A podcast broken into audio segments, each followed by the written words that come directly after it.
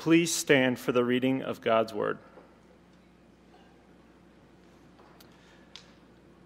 Today's scripture comes out of the book of Mark, verses 1 through 12. A few days later, when Jesus entered Capernaum, the people heard that he had come home. They gathered in such large numbers that there was no room left, not even outside the door, and he preached the word to them. Some men came bringing to him a paralyzed man, carried by four of them. Since they could not get him to Jesus because of the crowd, they made an opening in the roof above Jesus by digging through it, and then lowered the mat the man was lying on. When Jesus saw their faith, he said to the paralyzed man, Son, your sins are forgiven. Now some teachers of the law were sitting there, thinking to themselves, Why does this fellow talk like that? He's blaspheming. Who can forgive sins but God alone? Immediately, Jesus knew in his spirit that this is what they were thinking in their hearts, and he said to them, Why are you thinking these things? Which is easier, to say to this paralyzed man, Your sins are forgiven, or to say, Get up, take your mat, and walk? But I want you to know that the Son of Man has the authority on earth to forgive sins. So he said to the man, I tell you, get up, take your mat, and go home. He got up, took his mat, and walked out in full view of them all. This amazed everyone, and they praised God, saying, We have never seen anything like this. This is the word of the Lord. You may be seated.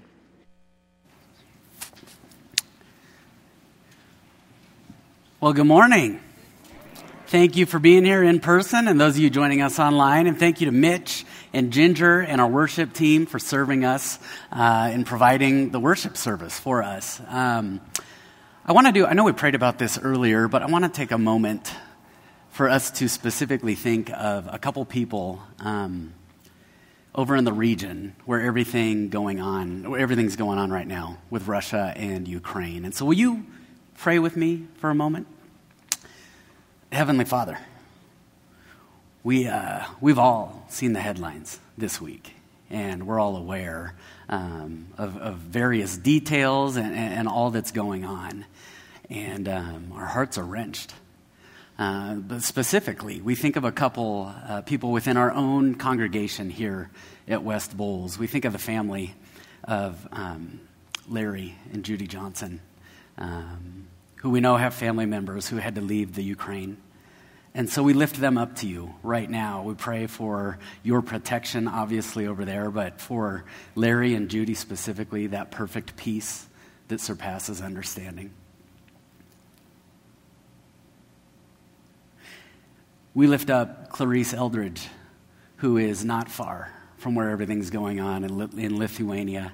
And uh, she's been led to a school out there. We know she is, she is um, at a school with both Russian and Ukrainian students there that are um, just dealing with all that has come with this. And yet, we, we believe with all our hearts you've positioned Clarice to be exactly where she is. We ask for your um, protective hand on them. And uh, Lord, we, we bring our spiritual resources to you. We, we pray with, with all the faith that you are completely sovereign. You have the situation in your hands. But Lord, we pray, as, as Graham prayed earlier, that you will open our eyes to how we can uh, respond to uh, whatever needs arise as well. We pray all this in Jesus' name. Amen. Thank you. Uh, you know, it, it, I was reminded of, from time to time, I tend to think back to our time working with teenagers in the youth group here uh, at the church. And I was reminded recently of uh, a trip that we took out to um, Oregon and Seattle. And I remember one night, it was probably like 1230 in the morning. And you know, when you, when you are like leading a youth trip, there's no time off okay? I mean, what appears to be sleeping is just, is really on call. So I get this phone call from a kid in the group, and he's a senior, and uh, for all I knew, he had been having a great time. He said, hey, uh, I, need to, I need to talk to you. I was like, okay, uh, I'll meet you in the hallway. So here I am, and you got to understand, I go to bed at like 8, you know, I, it just, you, remember that that moment in life where it's like, yeah, staying up till midnight doesn't sound fun anymore. Okay, so I'm like deep REM sleep. Anyway, he calls and we're sitting in the hallway talking. I said, hey, what's going on? He said, you know, I just, just, this, this is tough for me. You know, he had been new to the group, and um, I was like, why? And right then, like, two kids like ran out of the room and they threw i don't even know how they got it in there they threw this water balloon water balloon mixed with like water and flour and it lands like at our feet and splashes this kid who called me on the leg. And he's like right there. That's it right there. Like this is just not enjoyable. And he began to talk about um, i was giggling because here this guy's an athlete and he said, There's just so much walking. And you have to know part of the strategy of youth trips here at the church is we walk and we walk and we walk and we walk. But there's something about when teenagers walk together, they get tired and there's a perception of value received out of it. I don't know, as long as they can walk together. And so we would regularly like walk around the same block three or four times until somebody, we just want to see how long it took for them to notice. Well, anyhow, it's a good time consuming thing. You should try it sometime, maybe at home. So, uh, anyway, he just said there's so much walking, and I'm just like sore and tired. And I got to admit, there was something rising up in me like, oh, it's just so sad, you know? And um, right then, another door opened, and there was a girl that was with our group who uh, she just, for her entire life, there has been a physical disability. And she walked by and with the brightest smile on her face, said, Hi, hi, see you guys in the morning. Kept walking. Immediately, it was like when the, when the water balloon hit his leg, his response was that immediate. He said, Never mind, I'm going to go back to bed. And I thought about that, and I've always remembered that because I thought it's so interesting to me how perspective is really a matter of where you're positioned. It is absolutely a matter of where you're positioned. And I'm amazed, even in my own life, at how many things I will point at and I will give authority to as obstacles to having faith. And, and I bring all this up because as we're walking through Mark, and we're beginning Mark chapter 2, as, as Mitch read, as we're walking through Mark, I'm struck by Jesus' heart for people. But I think the thing that continues to just be impressed on my heart is that Jesus will remove pretty much, no, every obstacle there are for people between them and Him. And yet, it, it's so easy to miss. And so, this, this account that Mitch read for us just a little bit ago, I really, as I walk through it, I'm amazed at the different obstacles that keep coming up that Jesus just deals with, whether actively or passively, in order to bring somebody closer to Him. And so I want to walk you through these five obstacles because every single one of us, you're either dealing with it or you are walking next to somebody who is dealing with one of these, some form of these obstacles. And, and so today, a face may come to mind, uh, or you may come to mind to yourself. But let's open it together and, and see what God has to say. This is uh, Mark chapter 2, verse 1. And, and we already see the first obstacle. In fact, this is one we've been talking about throughout Mark chapter 1. It's a crowd. Listen to this. A few days later, when Jesus again entered Capernaum, the people heard that he had come home. They gathered in such large numbers that there was no room left, not even outside the door. And he preached the word to them. Now, the thing you got to know, if you were to, if you were to look at the ancient um, architecture of, of their houses, uh, for, for this social class, because this was presumed to be Peter's house, for that social class, they had these houses that the, the front door would open not into like a courtyard. I mean, that was, that was for those that were more wealthy, but right out onto the street. And so you can begin to imagine the size of the crowd here. The house is full, and there's not even room to get near because the street is filled up. And as you begin to look at this, you start to realize as you think about the crowd throughout Mark, and this is going to continue to come up. In fact, the crowd is referenced over 40 times in Mark. But in, in this instance right here, you realize that crowds do, were doing the exact same thing then that they do today. I mean, think about crowds. Crowds are incredibly influential, aren't they? I mean, you hear a crowd, you see a crowd, you, you perk up.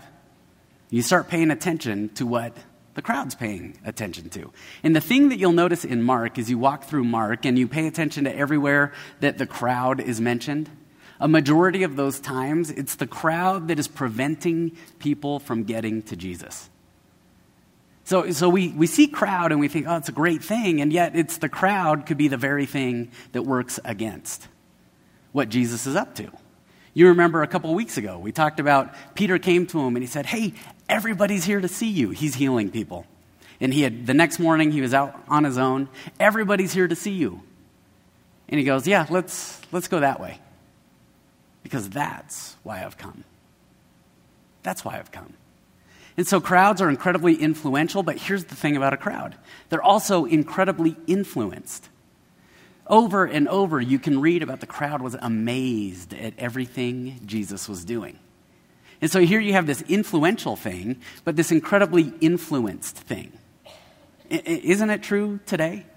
I mean, crowds are fickle, aren't they?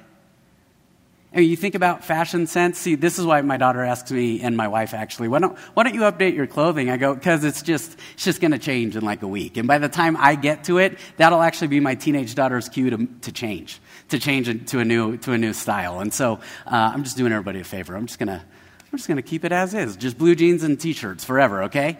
And so you have this, but you also have this instability of the crowd.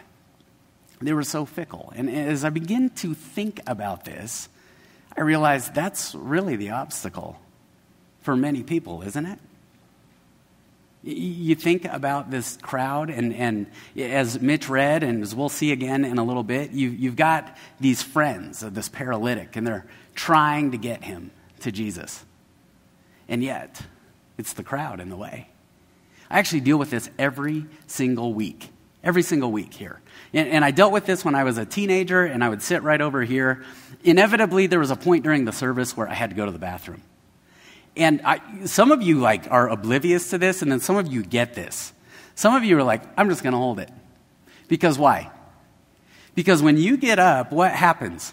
People start going, but see, now I stand right here, and so guess what happens now? See, there are words coming out of my mouth, but if I see somebody actually just walked out, I'm glad they're not hearing that, so, this, or maybe they are, but anyway, they walk out, and I, I'll be talking, I'll be sitting there thinking, I made them mad. Totally made them mad. We'll see if we see them next week. And, and so we can get this perception. There's a crowd mentality that can keep us from getting closer. Now, that might describe you. Or that could very well describe a coworker, a neighbor, a teammate, a relative. It, it, maybe there's a face coming to mind right now. And, and there's likely, as, as I've sat and I've talked with even some of my own neighbors, there is a crowd mentality piece that when they think about the church and they think about the body of Christ, they think, I just, I just can't, I can't, that, that's, that's a big obstacle to get over. Well, we'll see. That is going to be dealt with. But it leads us to a second obstacle. As you walk through this account, the roof. I want you to pay attention to what happens to the very roof of this house. Verse 3 Some men came, bringing to him, to Jesus, a paralyzed man, carried by four of them. Since they could not get to him, excuse me, since they could not get him to Jesus because of the crowd, they made an opening in the roof above Jesus. Remember, what is Jesus doing here? What's he doing in the house right now? He is teaching. He's teaching, and there are people breaking through the roof over his head. At which point, if this was happening right now, you would not be listening to me, would you? No, but they are digging through the roof and then lowered the mat the man was lying on. See, there's this thing with ancient architecture, especially at that time, that these roofs were so solidly built. I mean, they would have like these tiles with plaster and, and like slabs of stone. Some believe that there was even a mix of like mortar and ash and tar, and, and when it was all mixed together, eventually grass would begin growing on it. Now, these aren't these sloped roofs like you and I are thinking of, but it's more of a, uh, it's a flat roof. So think deck, think balcony. You know, oftentimes there's a ladder or a staircase that they could get up to or get up to the roof by. But here are these four men and their paralyzed friend, and they're looking at the crowd and they're thinking, there is no way we get him into him by going through the crowd. And so they go through the roof. And as I was sitting with this passage, I thought, my goodness, don't we point at the physical barriers? Don't we get pointed at the physical barriers between us and Jesus and point at those as reasons not to have faith? I mean, yeah, a, a roof is solid. It's the solid thing that they had to break through. But the other thing about a roof is that it's really the place where you don't know what's on the other side of it. And I got to be honest, again, as I listen to people and as I think about people, when it comes to a relationship with Jesus, it's like trying to figure out what is on the other side of what's right in front of me. Now, here's what I love about this account there is not one time, you will not find one account where somebody was seeking Jesus, whether they had right motives or not, that he got upset at the interruption. So you can imagine he's maybe maybe. I mean, when I think about the planning that goes into a sermon or a message, I, am sitting here thinking if I'm in Jesus' sandals, I'd be a little irritated if somebody starts coming through the roof right here. Yeah, I'd want my time back, I'd, I'd want a word with them. And yet, Jesus, nothing of the sort that we read here. Luke has a parallel account. He gives a lot of details. He doesn't share anything about Jesus getting upset or irritated at any of this. And so I guess, I guess I ask when you think about you or you think about the people around you, what are the layers? What are, what are those things that you just see as such an obstacle for people to get to Jesus? I mean, just think about Sunday mornings for a moment. You know, I, I, had one Sunday morning off, and I remember just thinking, wow, this is what people do when there's not church on Sunday morning. And that was great for a week. And then I realized I was beginning to miss it. But see, you walk with, and you work next to, and you drive next to, and you interact with all week long people that they, they think of a building. And, and how many times have you heard somebody say, Oh, if I entered that building, it'd fall over? How many times have you heard somebody say, Well, just the time is not conducive? How many times have you heard somebody walk in and say, Well, there's, there's that person in the room? You know, it's amazing the obstacles that can be there. And a lot of times, you know what's so easy to do? Is just say, deal with it. Deal with it. And get irate and get upset. And yet, Jesus does none of that. Jesus says, You, you want to come through? Come, come on through. And they lower him on a mat. So, what are those, those, those things that you get pointed at? Where you hear people getting pointed at? The physical barriers can be an obstacle. There's another obstacle that I believe gets highlighted here. It's this mat. They're lowering this guy on a mat. And if you knew anything about the mats that are, are referenced throughout the Gospels, when Jesus comes across somebody, you'll, you'll read that it was someone lying on a mat. This often symbolized and, and really was a picture of their status and their, their social status and their symbol and maybe even their condition that they might have been poor, or they might have been so sick that all they had was this mat to lay on. And so here's what we read. Since they could not get him to Jesus because of the crowd, they made an opening in the roof above Jesus by digging through it and then lowered the mat the man was lying on. And then look at this in verse 5. When Jesus saw their faith, he said to the paralyzed man, Son, your sins are forgiven when Jesus saw their faith. I don't know if he's referring to the four friends and not the paralytic, or if he's referring to all five. Have you ever thought about that phrase? When Jesus saw their faith. That is, when he saw that they, they were willing to get around the crowd, to break through a roof, and to lower him, he was willing to respond. And, and then he says the most puzzling thing, though. I mean, if you're taking your friend to Jesus because you want them to be well, you want to see healing, you would expect something different to come out of Jesus' mouth than what he says right here. You would, you would want, hey, you're healed. You know, maybe puts his hand on him, you're healed. But what does he say?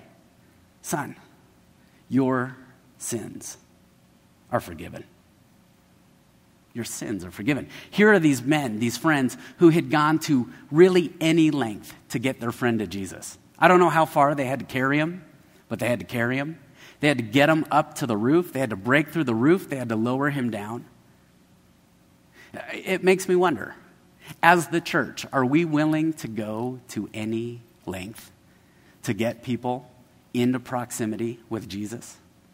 And in order to do that, we have to understand what it is Jesus just said here.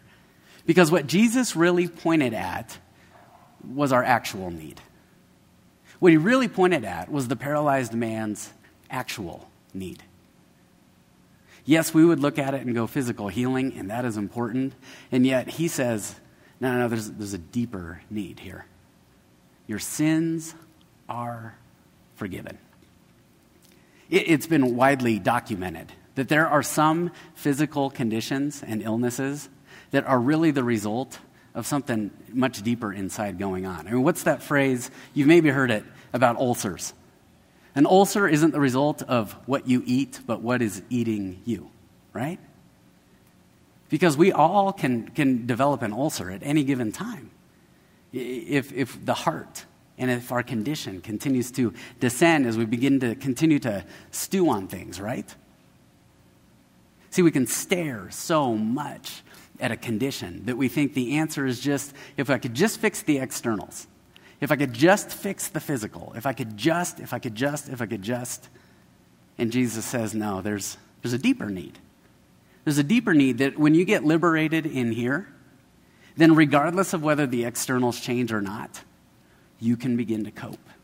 And not just cope, you can begin to thrive on the outside. Well, you move through you move through this account. We see a fourth obstacle here. Verse 6 and 7. Now, some of the teachers of the law were sitting there, thinking to themselves, Why does this fellow talk like that? He's blaspheming. Who can forgive sins but God alone? And see, these guys were there to nitpick because Jesus had, he'd really aroused their jealousy, hadn't he? I mean, they'd heard of all he was doing, they'd seen all he was doing. And as they began to listen to what he had to say, this was their, this was their loophole. This was their opening to say, who, who has the power to forgive sins but God alone? And here's, here's the thing that really, I believe, becomes an obstacle. And it, it, it, we're all capable of this. It's really this internal attitude of the teachers of the law. In fact, I would say that it was probably this one that's pointed at more than anything else for, for reasons people don't engage Jesus. And the reason for it is because they think that Jesus thinks like these guys. There's this attitude. And what, what's so sad about this account right here is how blinded they are. I mean, think about it. It's teachers of the law.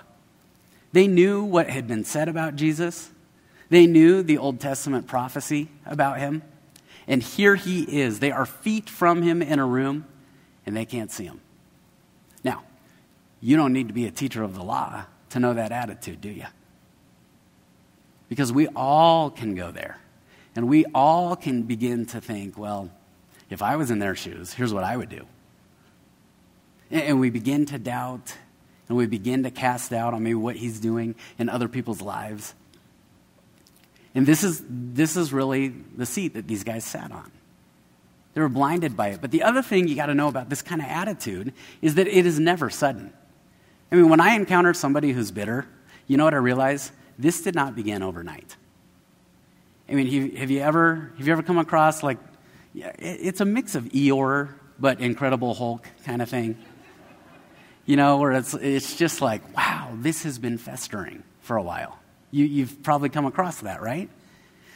And you realize this didn't just start yesterday morning at all. But the reason we know this, I mean, obviously Jesus is going to point it out, but all the detail we get at this point is now some teachers of the law were sitting there thinking to themselves. Thinking to themselves. You want to know where that attitude begins? The thoughts that you think to yourself. This is why Paul spoke to being transformed by the renewing of the mind. This is why Solomon, he said, above all else, guard your heart, for everything you do flows from it. And so we have to ask ourselves what is my attitude? Do I have hope for, for whether it's my own situation or for those that I encounter outside of, uh, excuse me, outside of here? Finally, we, are, we arrive at a fifth obstacle as this account continues, and it's in the verses that follow. Verse 8 says this Immediately, Jesus knew in his spirit that this was what they were thinking in their hearts, and he said to them, Why are you thinking these things? Why are you thinking these things? Which is easier, to say to this paralyzed man, Your sins are forgiven, or to say, Get up, take your mat, and walk? I mean, this would be like Jesus saying, Look, I- will write you a check for a billion dollars right now. Or I could just pull it out of my pocket right this moment. And Jesus is saying, which would be easier? Well, it would be a lot easier for me to write you a check, take off, and, and then just avoid you.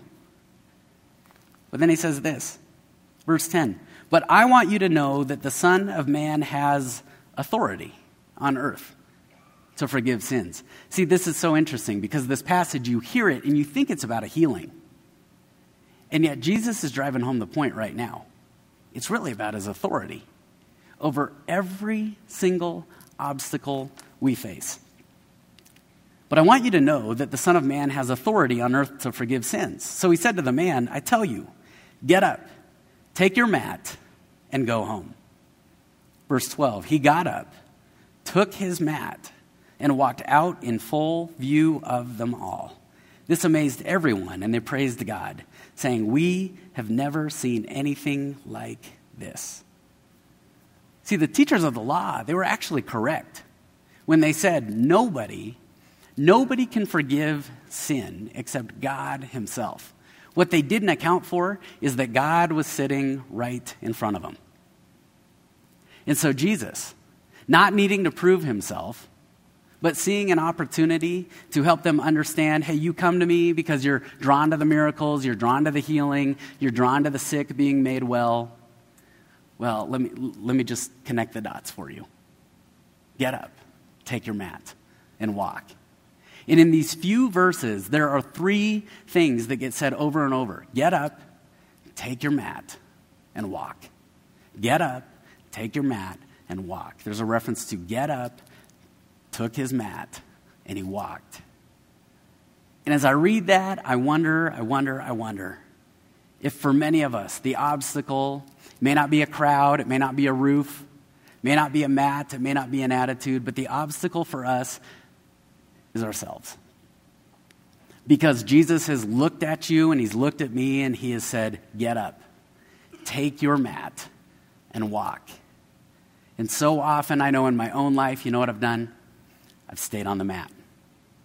And whether it's, uh, oh, I'm, I'm a worthless worm, or oh, I don't really believe that you, you've got that power, we've given, our, we've given the authority of Jesus away to something else. We've said, look, the crowd is too much. The roof or the physical barrier is too much. My condition, that mat, is too much. The attitudes of those that, that I thought represented you or the church or the religious institution. It's too much. Or we just refuse to look outside the mirror and we think I've done too much. See, this account is really about the deity and the authority of Jesus. That's what we're seeing here. See, it's easy to read it and go, oh, cool, he healed, he healed another person. Well, yes, but again, what did Jesus say? I want you to know my authority. My authority. And the question is what are we giving authority to? What are we giving authority to? Can I, can I read the very last verse again? He got up, took his mat, and walked out in full view of them all. Did you catch that? See, at the beginning of the passage, they came up to the crowd but they had to go around it. Now he gets up and he goes through the crowd. This amazed everyone, and they praised God, saying, We have never seen anything like this. Uh, one, one thought that I just wrote down this week. And I pray that, that as, you, as you hear this thought, you'll come back to this account. But really, it, it, what this comes down to is that where we place authority, where we place authority determines whether we go to or through the obstacles to faith. Where we place authority will determine getting to and stopping or through the obstacles to faith.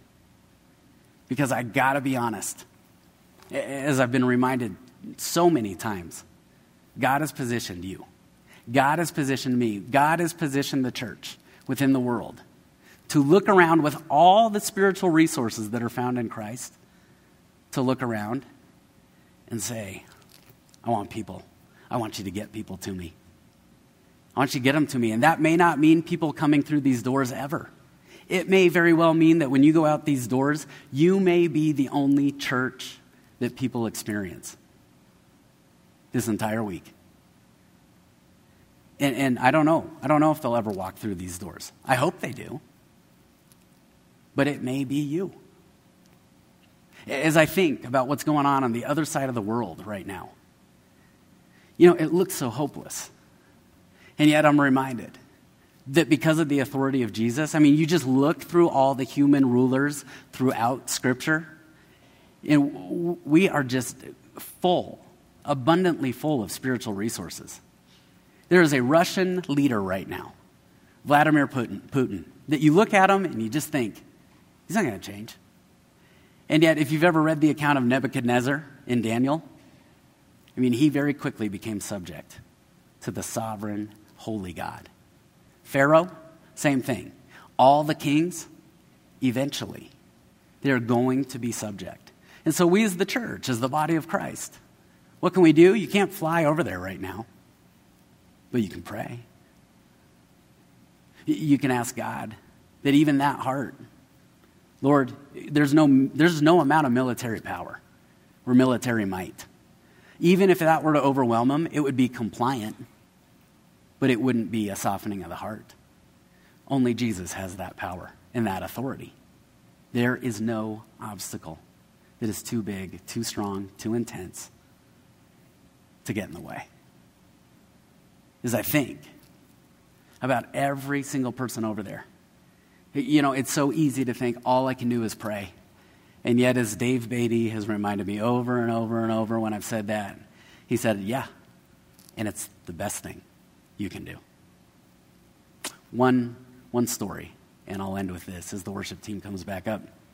There's a man named Doug Nichols, uh, lives in Washington, and uh, he had served in an operation in India back in 1967, and tuberculosis basically forced him into a sanitarium over there.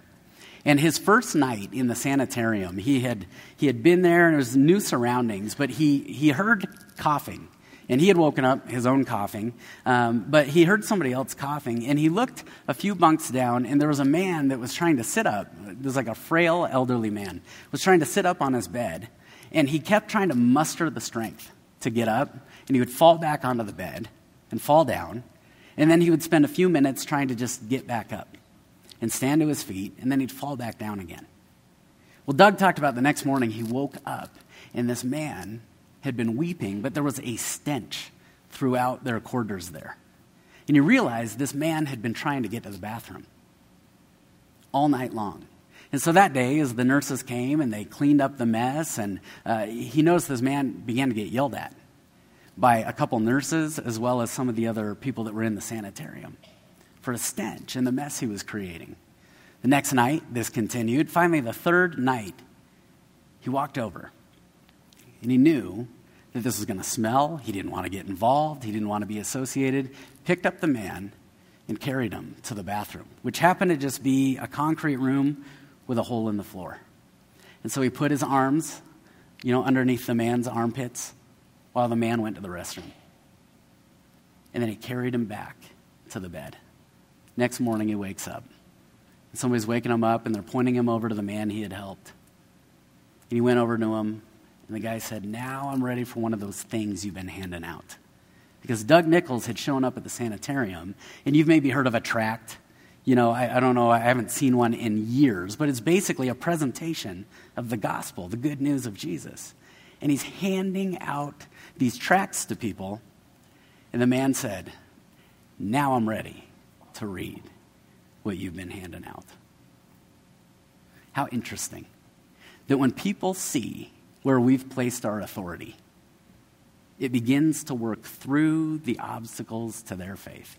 And so, with that in mind, Mark chapter 2, verses 1 through 12. Check it out for yourself this week, and we'll continue through Mark next week. Let me pray.